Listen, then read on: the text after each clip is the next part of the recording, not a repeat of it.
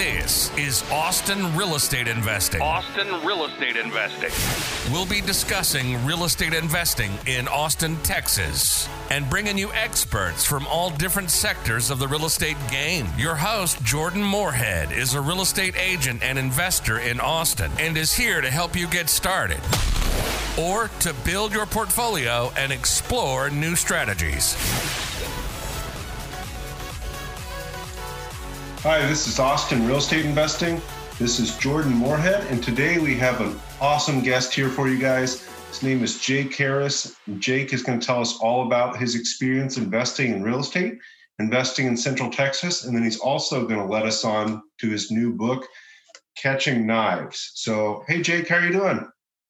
Fantastic, Jordan. It's uh, it's great to get to spend a little bit of time with you this afternoon.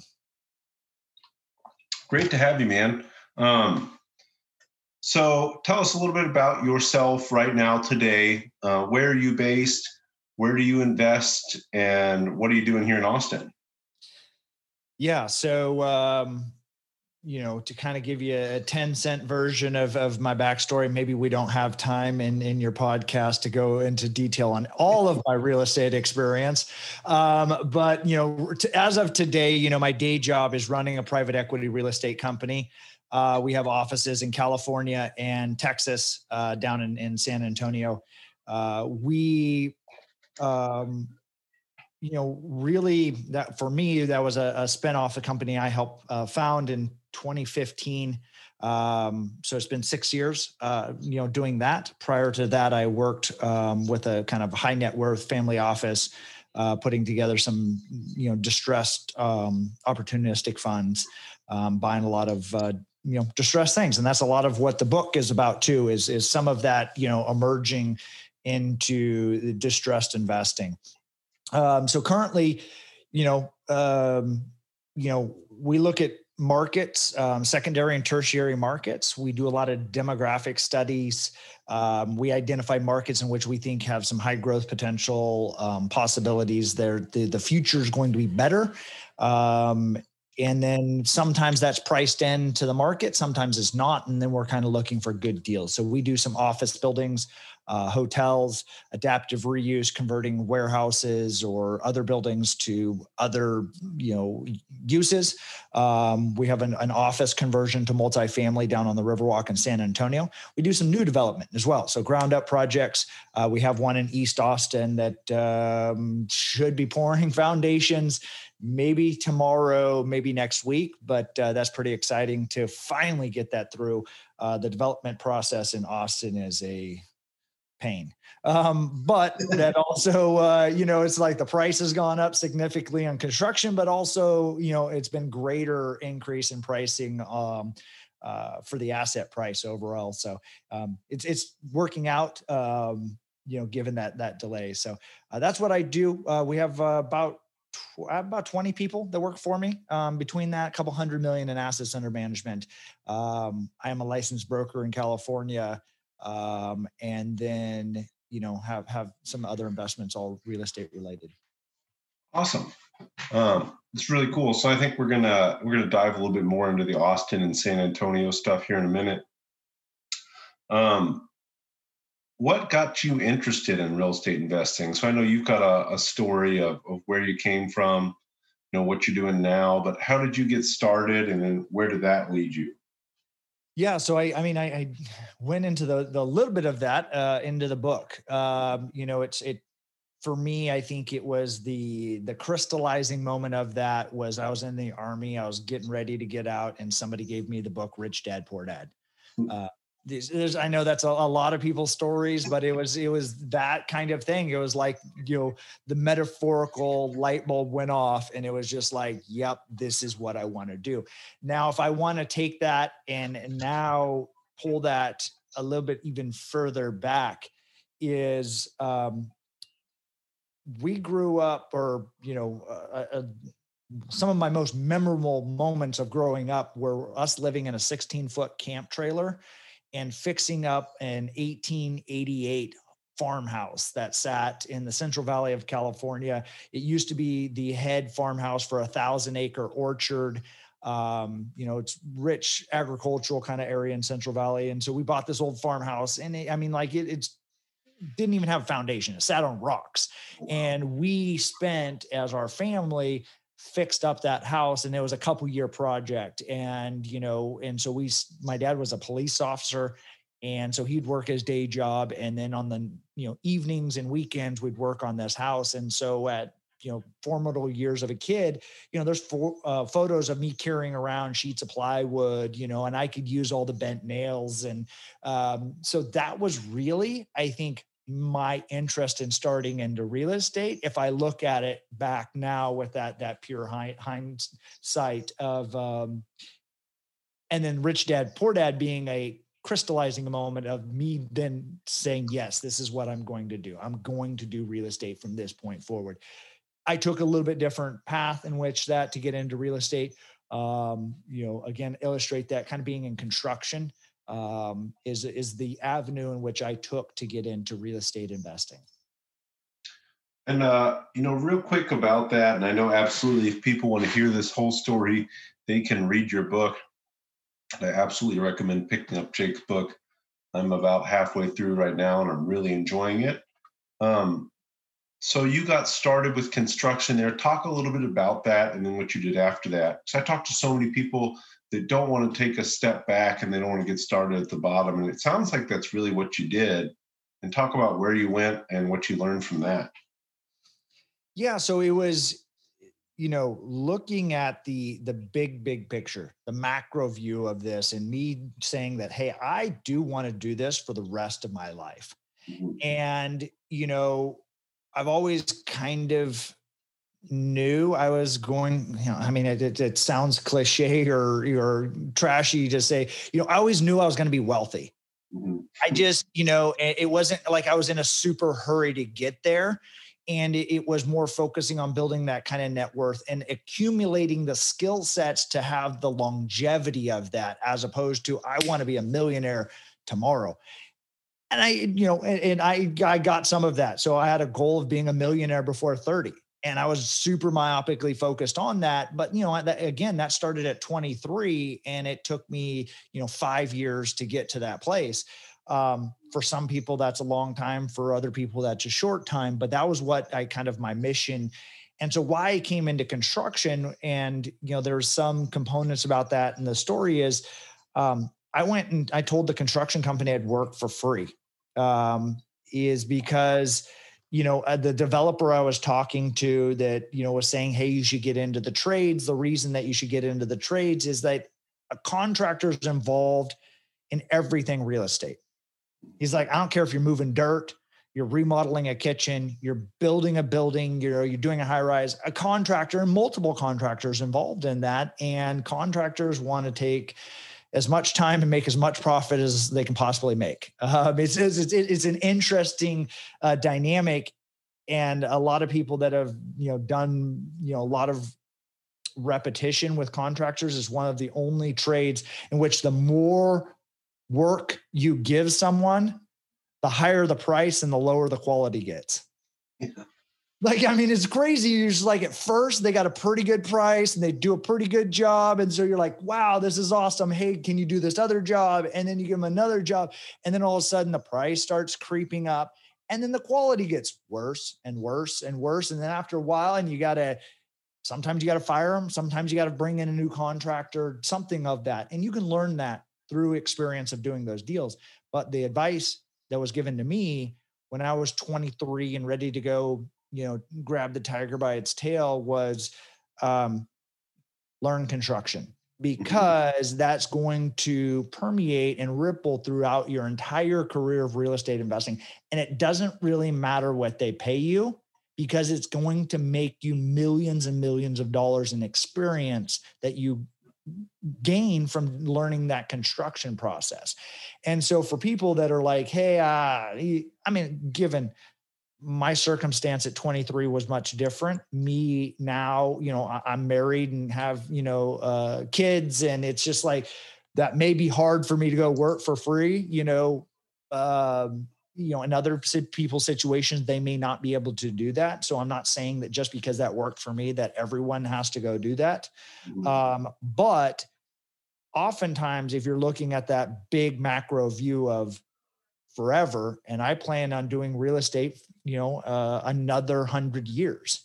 Um, and so if i plan on doing it for another hundred years then you know what can i do to continue to evolve and grow and get a little bit better a little bit better and a little bit better? And that is um, ultimately what led me to going down the construction path first um, and not to say that that is exclusive to ha- being successful in real estate. Again, you can learn it in lots of different ways. I know lots of people that have entered into the the market. Um, you know, I've, I was just having a call earlier. I know somebody was a doctor. He just you know was made good money and was able to invest by making being a high income earner and yeah. got into real estate and then learned that over time. And so it is those types of things is use the cards that are kind of dealt to you and then see how you can fit into the overarching. And that's one of the things i talk about in the book is assembling kind of that team. You don't have to do everything. Like there are certain components of of real estate and, and really it is a team sport. And just figure out where you are. Sometimes that's a cheerleader sometimes that's you're the quarterback. Sometimes that is you know you're you're you know the general manager you know playing in the band. It, it just there's so many different things involved in that and you cannot uh, be all things in a project. Even myself i've been doing this for 20 years. You know, I have a, uh, I went to grad school. I have a master's degree in international real estate and finance. I have a broker's license. And, you know, doing these in hundreds of millions of dollars of deals and I'm still learning and I can't do everything. Um, so someone starting out to think that they're going to be able to do all of it, I think that's a little bit foolish. Uh, but that's why you should assemble a team to increase your potential for success. I like how you started in construction too, because you learned the basics and and really what you're talking about, you know, dealing with contractors can be where you can lose the most money and lose the most time. And like you said, the bids keep going up and things get more expensive and they get slower and they get less responsive. And if you really know why that's happening and how to deal with those people, you have a huge advantage. Um, I actually got I didn't get started in real estate the same way, but I did a lot of restoration work in college. And that's nasty. But by being able to do all that nasty stuff and tear out all that mold and poop and, and whatever else, I know what's actually a big deal when I'm looking at a property. And I know what's easily able to be fixed. So, you know, you went in, you started from the bottom and you worked for free. And like you said, not everybody can work for free, and that's okay but maybe you could go work for free on the side sometimes, or maybe you could get into a, a, different industry where you have some exposure to some of these aspects. But I really, I really like what you did there. Um, I want to talk a little bit about where that took you, and really a lot of the book story of you know what happened to you, and you know where obviously where you are now. So yeah, I mean, I was. Uh, you know, young and on a rocket ship of of uh, the early 2000s and riding that subprime wave up. I, I thought I was, you know, way smarter than I, I actually was. Uh, you know, I actually I, I, hung out and met with Robert Kiyosaki, you know, back in the 2000s, and you know went to his studio in Scottsdale because I was investing in Phoenix, and I was living in Phoenix and sat down and and you know he's just like don't buy negative cash flow properties. Don't buy these things. It's it's stupid to do that. And I remember vividly sitting there in his studio and thinking like ah man this is quackery. Like, dude, I'm making so much money just speculating. I buy it up and I tie it and I make 20 grand and 50 grand and 75 grand, 100 grand. Like, it doesn't really matter if it's cash flowing or not.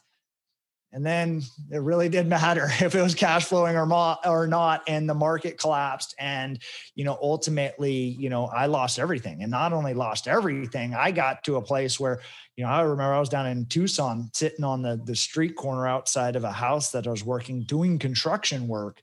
Um, and crying. I was crying. I remember sitting there saying a, a prayer that I wanted to be worth no money. Can I be worth no money and just start over at zero? Like, you know, so a millionaire before 30 and then, you know, at 30, be like, can I be at zero? That would be super, super awesome.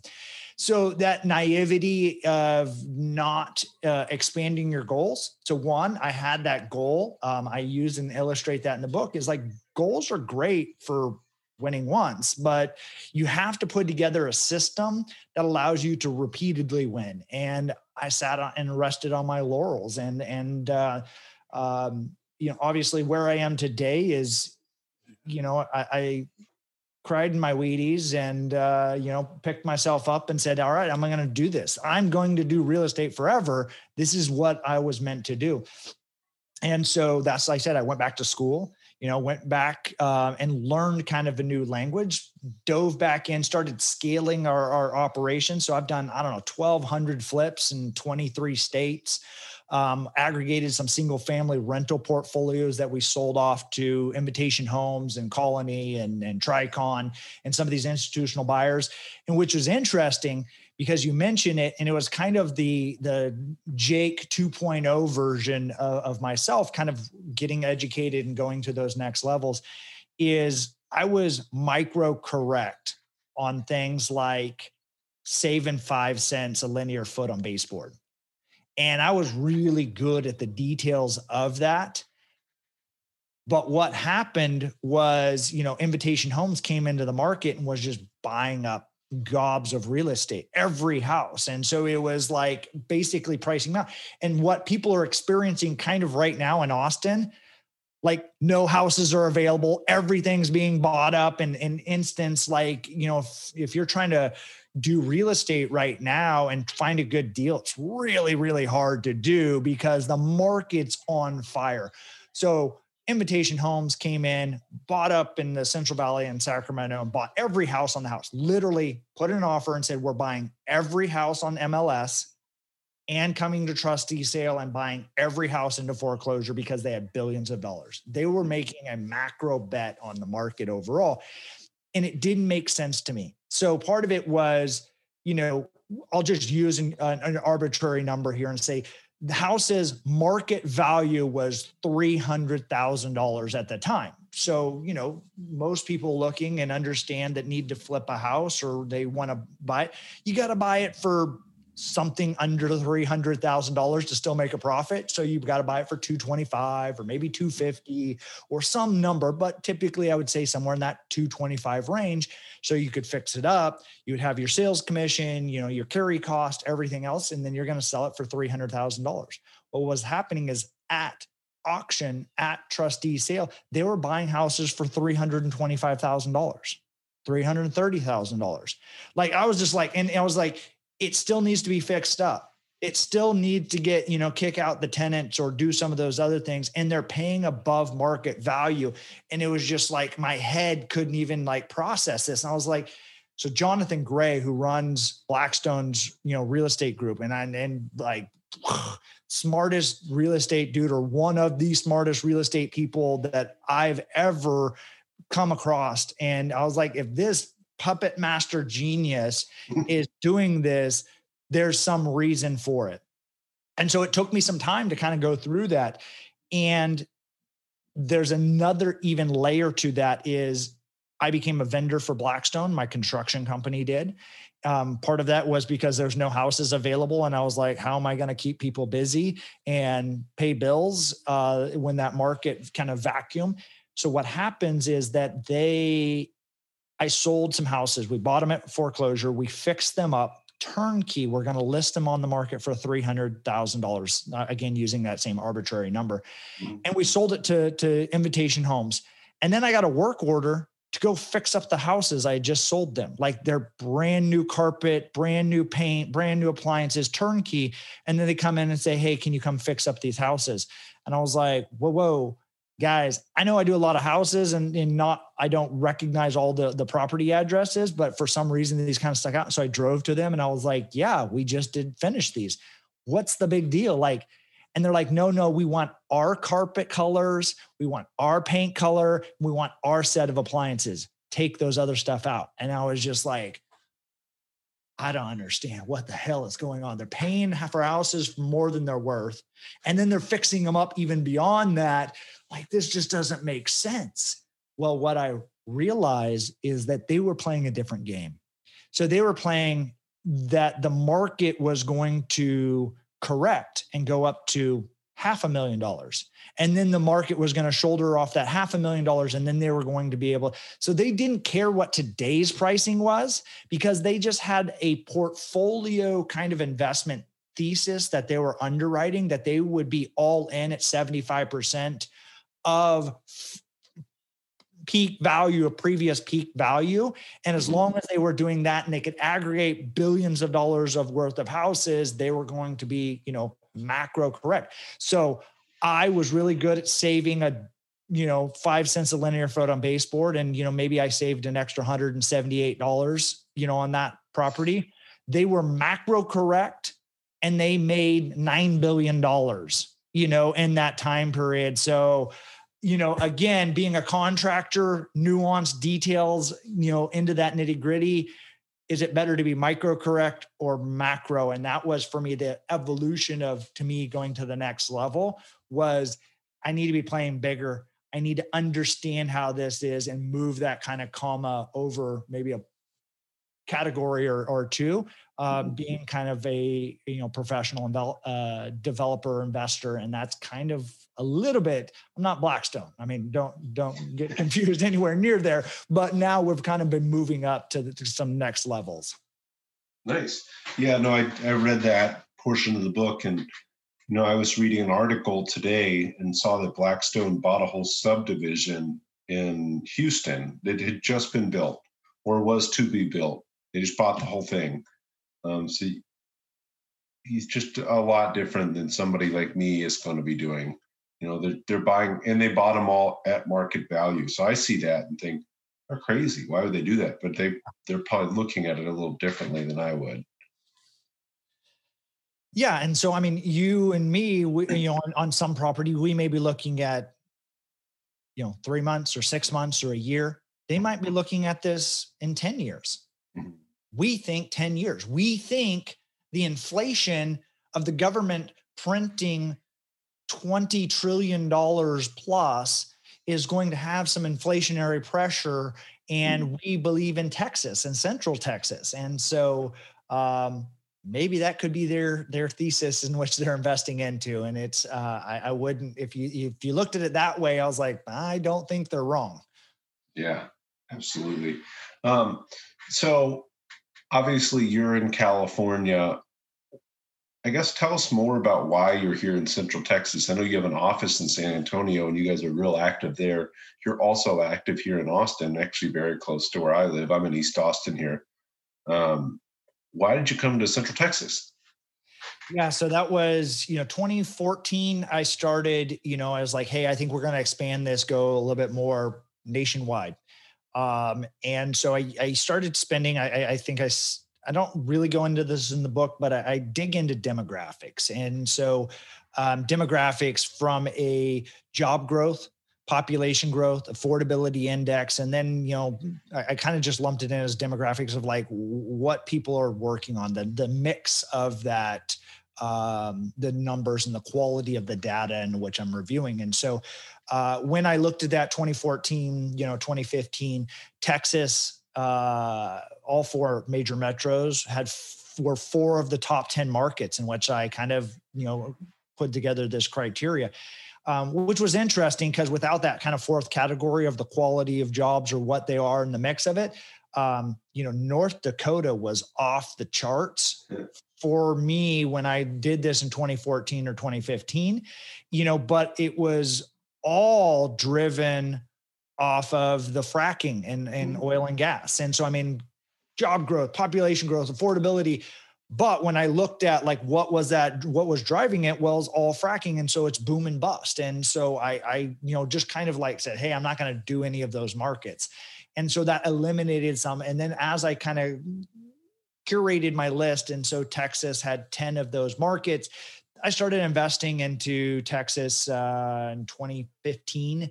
Um, Austin was the first place we bought. I wish I would have bought a lot more in 2015. I mean, uh, uh, I, I, now if I had a time machine to go back, I would have just bought everything in Austin and East Austin and you know the 78702 you know area code so I've done a little bit in 21 and 02 and I you know I was kind of already priced out of the 04 market I kind of saw that you know take off and mm-hmm. um so when I when I dive into those um things it was first demographics. It was first data that was determining, and then it's like something is happening here in this market. And then what I do is I go get and put boots on the ground. And you run around Austin. Um, you guys know this. Um, for the people that listen to this and that are you know from Austin, you know you get to see this on, on an everyday and, I keep trying to not do deals in Austin because I'm like, it's just overpriced. It's, you know, I can't find a good deal. It's, ah, I just need to abandon this market altogether. And then what happens is for me, driving up from San Antonio, you come up uh, on the freeway and then you see the skyline kind of emerge and the, you know the the ladybird lake there and you start going and you walk around downtown and you go to the restaurants and the the energy that is in Austin right now is just palpable. And it's just, you're like, dude, this city's rad. Like, I gotta do stuff here. I need to do things here. And so that keeps drawing it back in. And obviously, why the employment and why people are moving there in droves is, is because of that. Mm-hmm. Now investing in Central Texas, you know, we've done stuff in, in in DFW and Houston and been in and out of those markets, but San Antonio, in my opinion, is the most underappreciated best buy in all of the country because of the ability that you can still go buy good deals and there's not institutional capital there. You know, I, I submitted an offer. We're building an apartment over in East Austin off of uh, Webberville Road and right next oh, cool. to ACC campus. And, um, you know, there was another like acre parcel that, you know, went up for, for bid in your going back out to market. And you know, I paid a million bucks or a little under a million dollars for the dirt for an acre. You know, mm-hmm. back uh, five years ago. Um, so I was like, oh well, I'm interested. This one's about an acre, and I started like diving in man, I submitted an offer and I was like 23rd place. And they're just like, you missed the market by a mile. And I mean, now it's like three million, three and a half, four million dollars just for the dirt. Mm-hmm. I was mm-hmm. like, you still got to build something and you still got to get approval processes. And and so when I looked at that was um the market so on fire there's 20 30 40 50 bids on every single development deal or multifamily or, or things going on in austin so it's still still difficult to find a deal. Whereas in san antonio it's much more limited in your competition. And as far as i'm still able to kind of put together some deals that make sense for my underwriting. And so what i think is going to happen is as people get priced out of austin you go sell something at a three cap you're not going to reinvest into austin at a three cap you go drive down a, an hour down the road and invest into San Antonio. And what I think you're going to have is a good going in rate and the, the cap rates compressing, and then you have a good, nice exit as well.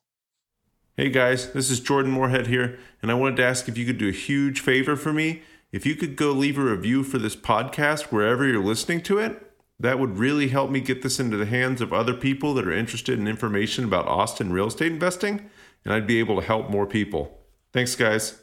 Yeah, absolutely. Uh, so everybody has a different model of what they're doing. And it sounds like you guys are in a lot of different spaces. So you're developing, you're, you're reusing things. Um, are you doing any sort of value add apartment deals or are you just development and reusing? I have, you know, I kind of maybe missed that boat. Um, mm Wish I would have got into that a little bit earlier.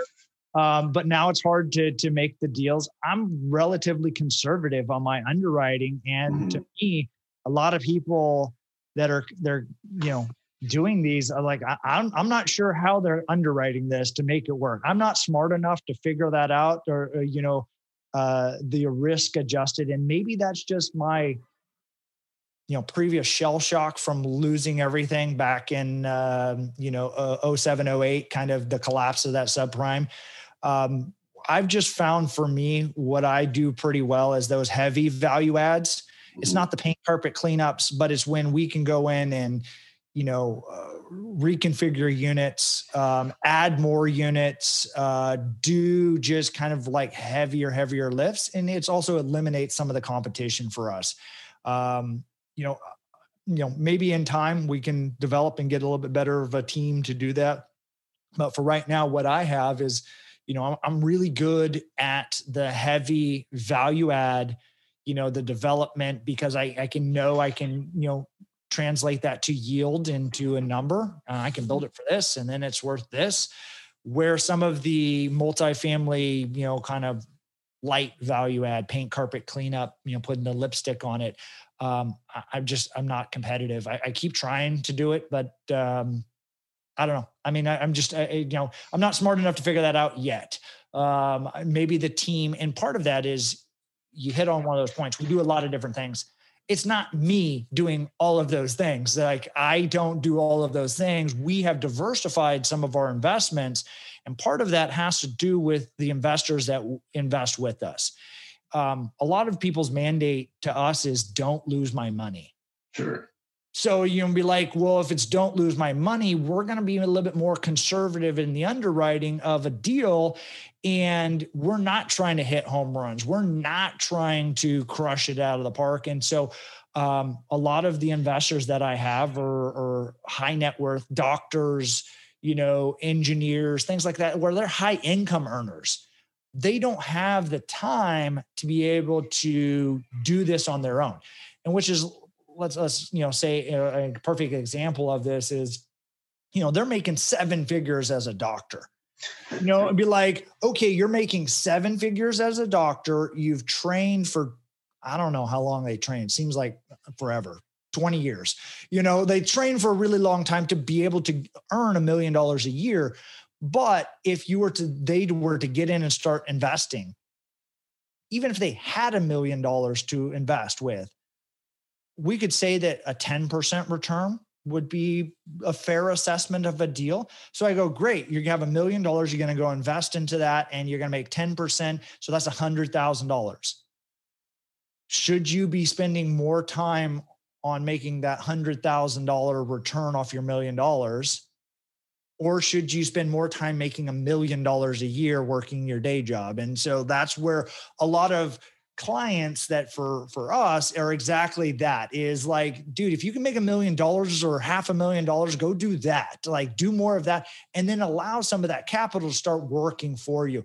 Yeah we charge fees. Yes we mm-hmm. manage that and do those things but instead of maybe a hundred thousand it's eighty thousand. But what happens is as that starts rolling and growing upon itself and you look up three years or five years or you know at some time period in, in the future now all of a sudden there's a half a million dollars or a million dollars passive income that has been created and it gives you the opportunity to decide if you still want to do doctor work or Yeah.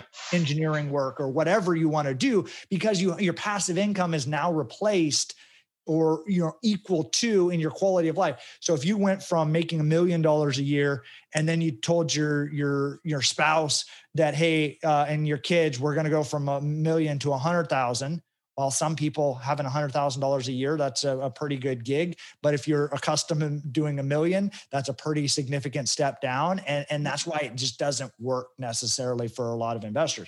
Now i, I peel that back is to say like why do what we do is because you know this is what i do. I'm like you jordan in real estate deals all day every day. Like all i do it's like i eat sleep breathe real estate. I'm looking at deals. People are texting me. They're emailing me. My team 20 some odd people looking at deals you know uh, doctors or investors or other things like that are not necessarily uh, doing that uh, all day every day. And because let's be honest that's not what they do. That's not their day job. So just as a specialist an ophthalmologist an eye doctor doesn't go treat their foot injury. You know like their foot they go to a podiatrist they go to a specialist. And so they someone that's a, a, an, an looking to do an investment again that's not for everyone that's you know if you're making a million dollars you're doing some of those other things i, I advise you you should, you should focus on that now if you're looking to start out in real estate that's a different story you know and in your your comparable real estate agents that are looking to to side angle um, you know, th- again, it's everybody is kind of to each their own, and, and you know what their journey is is ultimately going to be. They're the ones that are going to be able to decide that. Yeah, absolutely. I love that. I want to talk about a few things you hit on there. So, um, people are talking about investing in Austin, and and you talked about, hey, we kept looking at value add multifamily, and we realized the heavy value add in the development is where where we are best. And maybe that comes from your construction background. Um, I don't know exactly, but I think people come into a city like Austin and say, hey, I want to buy single family houses and I don't I want to do a real light value add to them and I want to make them cash flow or I want to buy an apartment complex and I want to do some light value add to it and I want to make it cash flow.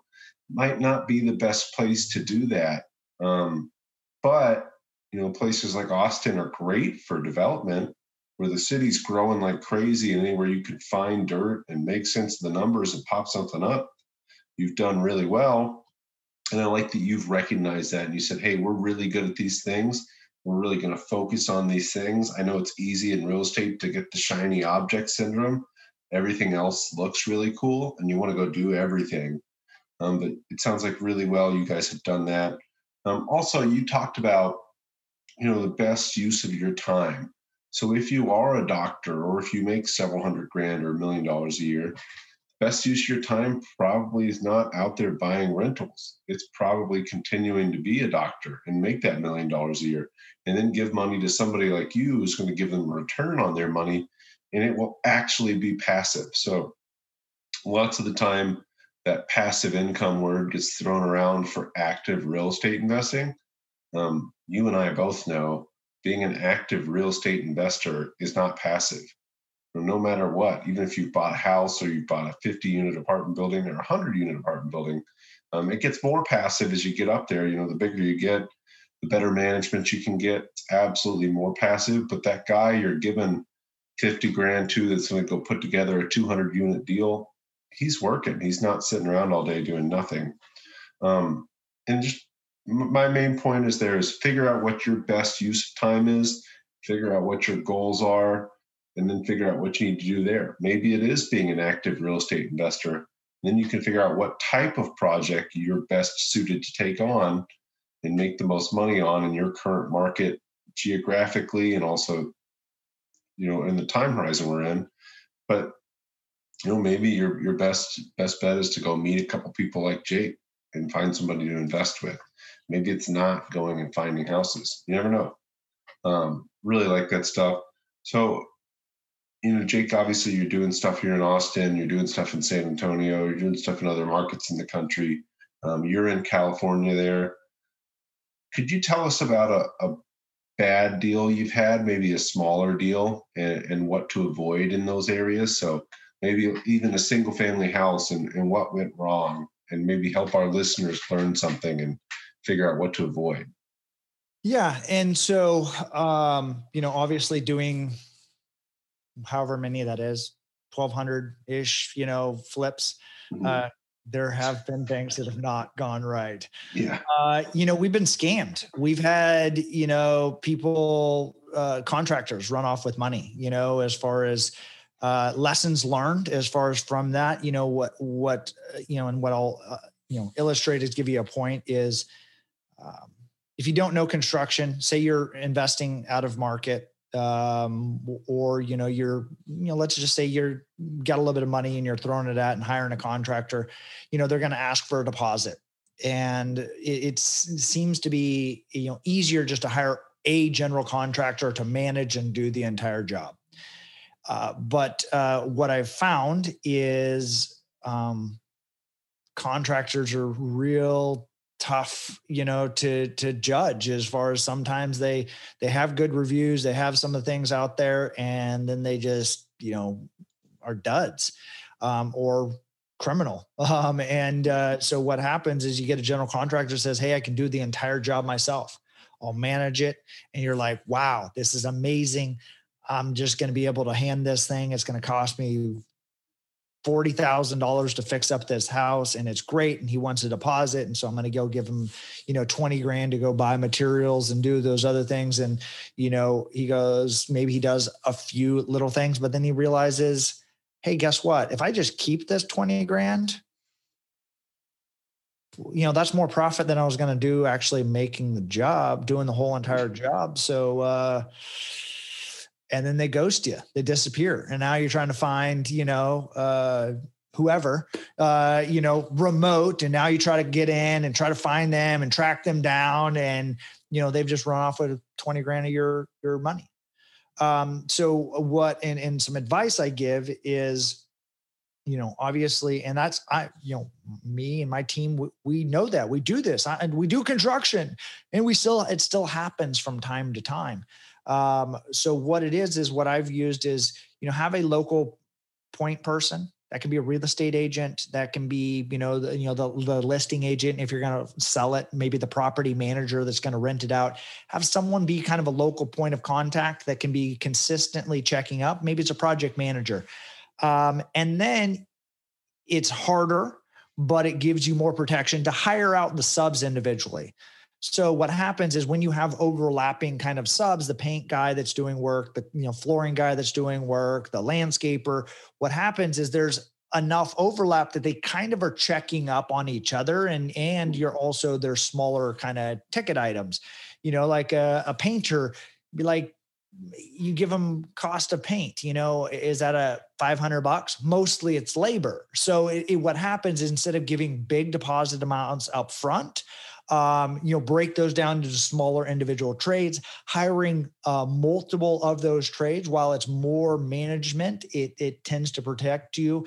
Um, and then having one kind of person and then what i also do is that one person or even i've done it is just hiring someone to take photos. Really mm-hmm. good you know listing quality photos throughout the entire job and say hey i'm going to have you come in and do it 10 times during the, the remodel project you know can you give me a favorable price to do it 10 times?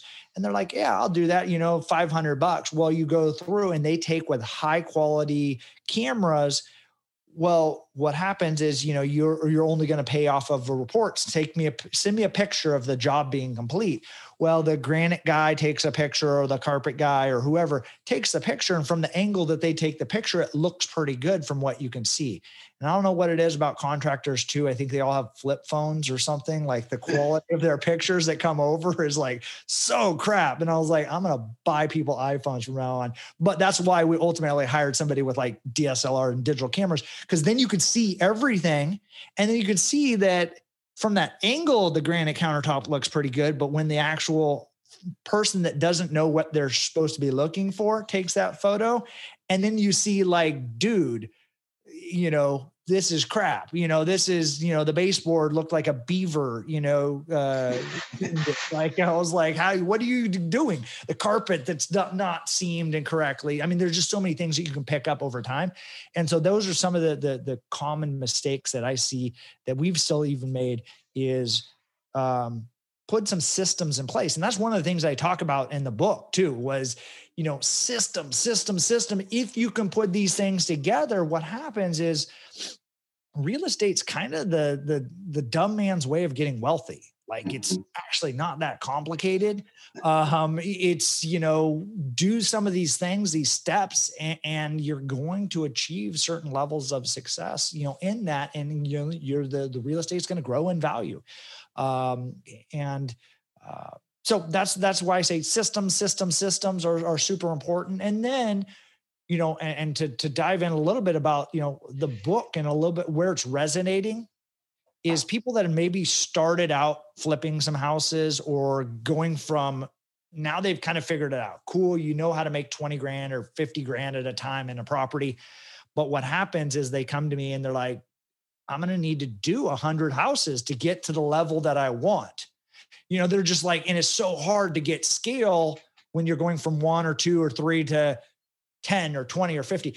And so then, and obviously the book's about commercial real estate and kind of doing that is and you talked about it earlier how do you kind of uh, to be a newbie and to go back so many people are afraid to take a step back? And so this book is resonating with people that have kind of figured out some of that early investing from a residential and now are looking like hey i'd rather instead of doing 50 houses do one commercial deal. Mm-hmm. because i'm going to be able to make a half a million dollars or a million dollars doing one commercial deal and so what happens is this is and gives some people some starting points and some understanding of how to get into deals that are a little bit bigger, that $3 million, $5 million, $10 million deal when they figured out that they have uh, some success maybe on, on the entry of real estate investing from a single family house. It doesn't go into a lot of detail about that or how to get started first of all, but it does kind of give a little bit more detail into getting into commercial deals. Awesome. And I really like what you said there about having just checks and balances and some backstops. You know, if you're if you're even hiring a contractor and you're 30 minutes away, you want to have some ways to figure out is this person doing the right job? Are they doing the work? You know, are they doing it right? How's the quality? Um, I really like when I'm first hiring a contractor or some sort of service person, just buying the materials and then having somebody else go by and check and make sure they're doing the jobs right. There's all sorts of ways. And I know you've got a lot of systems in the book you talk about to help people manage these properties. And I know if you're a newer investor, it's scary to talk about. And that's one of the biggest things I hear is I, I don't want to deal with contractors or I don't know how to deal with contractors. But you know like like you're talking about here just just have some checks and balances and some backstops to make sure that when you're dealing with the contractor if something goes wrong you don't lose too much. Well and that's the same thing. Contractors are just as nervous of investors. Yeah. And they're going to hold up my money? Like you know not like they're you know living like king farouk. Like oftentimes they're living you know job to job and mm-hmm. and so they're super concerned too that you're not going to pay them yeah. You know, they're super concerned that they're going to be over a barrel. It's going to take, you know, and most contractors use the uh, the MUS estimating process. Uh, the MUS is made up shit. Um, oh. they just go like, ah, last time I charged 15 grand. This time I'll charge 17 grand. You like they just they randomly like they don't get to the details of breaking down a bed. Mm-hmm. Um, and so you know that's where and like sometimes which is interesting you know now you know been doing this a while is i'll dig in is i was an estimator starting out. I actually mm-hmm. broke things down into granular details uh, to find out what pricing was. And so oftentimes like that's the way i just think on deals. And so and i look at this and then somebody comes back and gives me some number a hundred thousand dollars for this and on this deal. And i'm just like what I was like, this makes no sense to me. And I called the guy up and I'm like, what the hell is this? Like, I'm looking at it. Your material cost you 20 grand. You, you're you're going to have a crew of three guys or four guys. It's going to take you three weeks. You're going to have 10% profit, some overhead, some you know things like all in. I'm thinking you're going to be 45, 50 grand. How in the hell is your number a hundred thousand dollars? And some of them be like, I don't know. Other guys, I've had one that was actually honest with me. Was like, because I can get it right now and I'm busy. And I was just like, makes sense. Okay. You know, I like it shouldn't cost a hundred thousand, but it does right now. And mm-hmm. sometimes you can find somebody that'll do it for 50,000 and sometimes you can't. And right now where the market's on fire, it might be a hundred thousand dollars because that's just what the market and the they can get. And so they're making uh hey you know while they can and they're just like woohoo i made 50 grand profit on that deal. Um if they know why and how they bid it out but oftentimes like i said mus they don't actually know if they're making money or not yeah, and they're not always the best money managers either, I found. I remember the first time a contractor came into a unit I was remodeling, took about 30 minutes. He measured everything, he was writing everything down and really making sure he was correct with all of his estimations. And I was just sitting there thinking to myself, what is this guy doing? And I realized he was actually estimating the job the right way. He measured everything, he put all the materials together, he put all the labor together figured out exactly what it was going to cost him to do this job rather than yeah i just charged this last guy 15 i'm going to charge this guy 17 see if he'll pay it um, I find a lot of the times when you ask, well, how much is the materials and how much of the labor? They can't answer that very well. Yeah. good clue. Good way to to weed out some contractors. Yeah, ask for material and labor breakdown, and offer to buy the material. If you're doing smaller jobs, obviously, it matters with the job size. If you're doing a smaller job, say, "Hey, I'll buy the materials. Um, just let me know what you need, and then I'll have it delivered to the property." So, what's your best advice for people looking to get started investing in, let's say, an Austin market? So I know we talked about systems. I know we talked about figuring out what you're good at and what's the best use of your time. Maybe it's figuring out do do you need to be active or do you need to be passive? But what's your best advice for somebody that wants to be an active investor and wants to get started investing here in the Austin area? Yeah, I mean it's it's it's tough right now. I mean it's yeah. it, it really really is tough. I mean, you know, houses and properties are getting like I said 20, 30, 40, 50 offers on them. Mm-hmm. It, it, it's it's tough. I mean, especially if you're trying to start out, it, it, would be a very challenging time to be entering into the market. Um, what you know, it depends on your you know your risk profile, obviously, but um, the trustee sales have been on hold for a very long time. You know, they've been very limited. There's still a moratorium on on uh, government-backed mortgages, but uh, that is getting ready to open up a little bit more. Um, as far as so, Bexar County just had their first um, auction in like nine months, and so they oh, had you know 80 properties go to foreclosure and go to auction there. Um, I, I, did. I haven't dug in because I was just on Tuesday as far as the, what the net you know result. But you can get a little bit of a discount by going into trustee sales and buying it at, at foreclosure. There is a whole system to that, and you know it is not just the same. Um, you're going to have to have cash for auction. You're going to have to you know do title searches on your own. Oftentimes, these are occupied houses. Um, there's a you know uh, eviction moratorium so i mean mm-hmm. that's you know there's certain risk to that as well so um, if i was you know starting out um, you know maybe that would be it's often that's not the very entry level position are the people that get in and go do a foreclosure as your first investment deal. Yeah. Um, but it's also, you know, if you're trying to buy something on MLS or, or on the the listing, you know, it's it's kind of too late to get a good deal.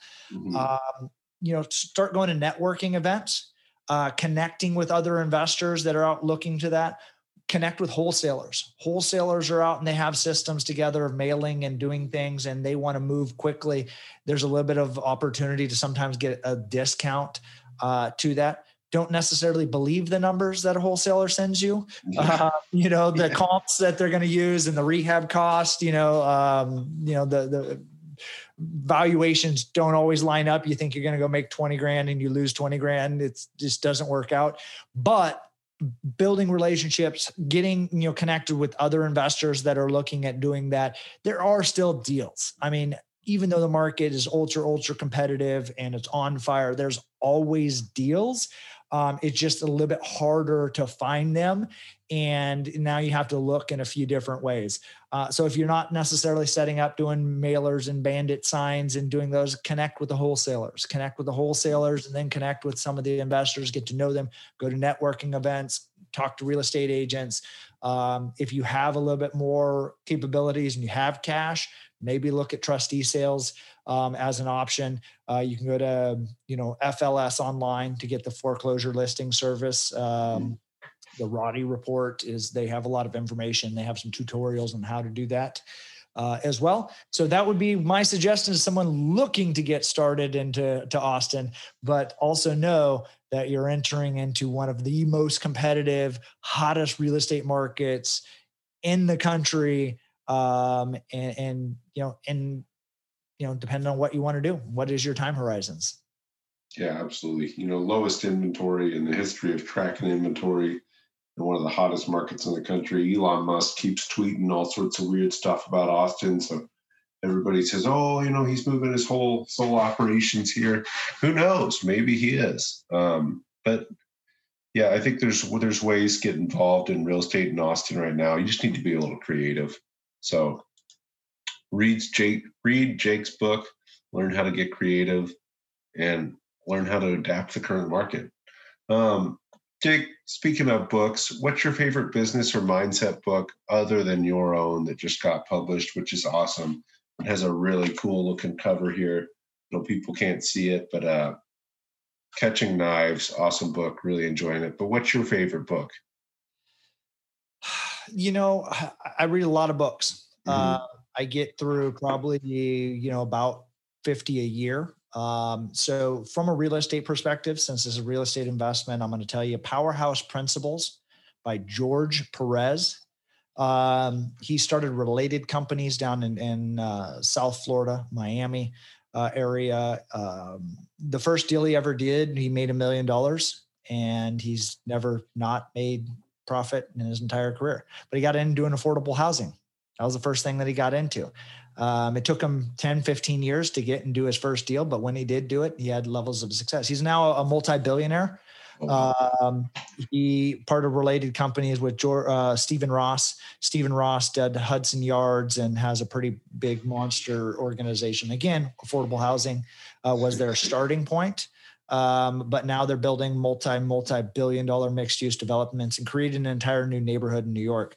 George, uh, being he came over from Cuba, um, his parents, I think he's uh, Argentinian uh, overall, but uh, taking kind of that that immigrants mindset.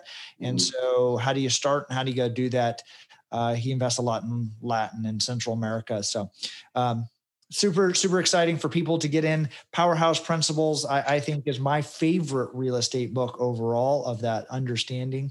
Um, I would say, uh, from a mindset um man there's so many of them. What, a book and i'll give you you know uh one that was monumental to me was uh four hour work week by tim ferriss. Yeah. um was you know it's not about working four hours it's actually how do you 10x yourself and thinking about that and a shift of that mindset of uh, just a new paradigm of of thinking. And so that was a, a pivotal moment in my life. I had actually just had the uh, the meltdown of of losing everything, and Tim Ferriss's book came out. Um, I used to go to the bookstore. I don't know for some of you young folks, there are there used to be bookstores where you'd walk there and they had lots of books, and you go read them. And I'd read them because I didn't even have money at the time. I was I was kind of broke, and I would read. And the the coffee place and read his book every day. And then I put it back on the shelf and I walk home and then I walk back and I read it. And over that time, and it was that introspective time in which I, I decided that, yes, this is what I want to do for the rest of my life. And it, it was very, very valuable uh, for mindset. Yeah. Love the four hour work week. Really cool book. So Jake, where can people buy this book, Catching Knives? Um, what's the best way they can help you with this? Yeah, so catchknives.com um, is is the website that directs you to the Amazon page. Part of the other thing is um, we wanted to give away some additional information, some other mm-hmm. valuable insights for people that buy the book as well and and uh, you know listen to the podcast is um, the you know some back of envelope you know um, analysis how do you look at a deal? Well, you know, part of that is you got to look at a lot of deals before you find a good one. So we put together, you know, a spreadsheet, a template to kind of do a back of envelope analysis on commercial deals, um, a dream life cost template. Um, those are some of the things, uh, some, some book list and, and um, you know, there's a couple other items in there, but go to catchknives.com as you sign up through that and buy the book. What happens is then you can get some of those free bonus materials um, and then we're going to be releasing a few other things that we're, we're actually, we've been working on. We're kind of in beta and in production on a, a class. So a master class series that dives into detail.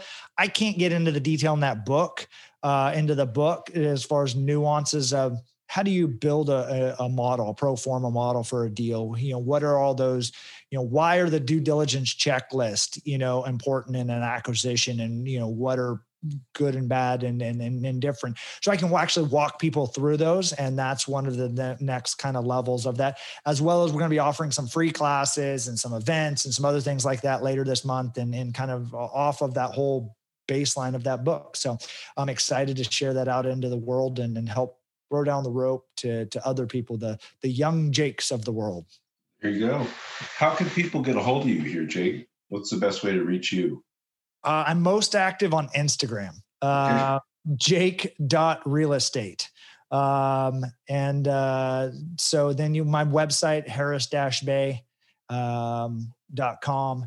That is, you know, kind of the main main company profile. We have some other kind of uh, associated companies, but uh, Instagram most active on there, um, translating, you know, communicating, putting messages out there, doing a lot of stories, and I actually do a lot of feature like you know, showing me doing construction or doing construction. Well, I'm not doing a lot of the construction, but people are doing the, the construction. I'm taking mm-hmm. photos and uploading them to Instagram. Awesome.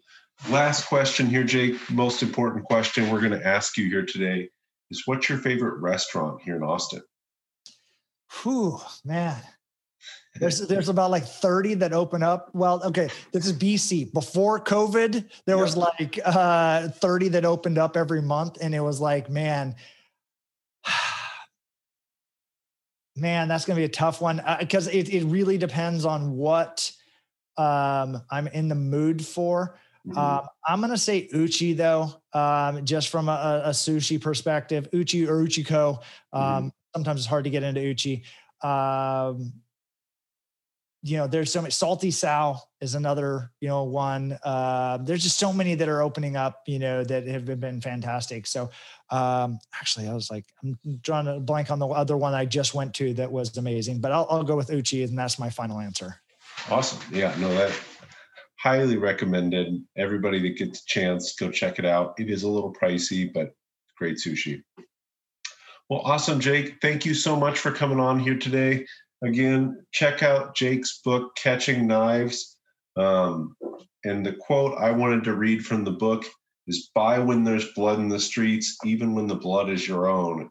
And that's from Baron Rothschild. And I think, you know, Jake talks about this in the book too. And it, it's a great book. You guys should definitely pick it up. But thank you so much, Jake. I really appreciate you coming on here. Thank you. Appreciate it. Thanks, Jordan.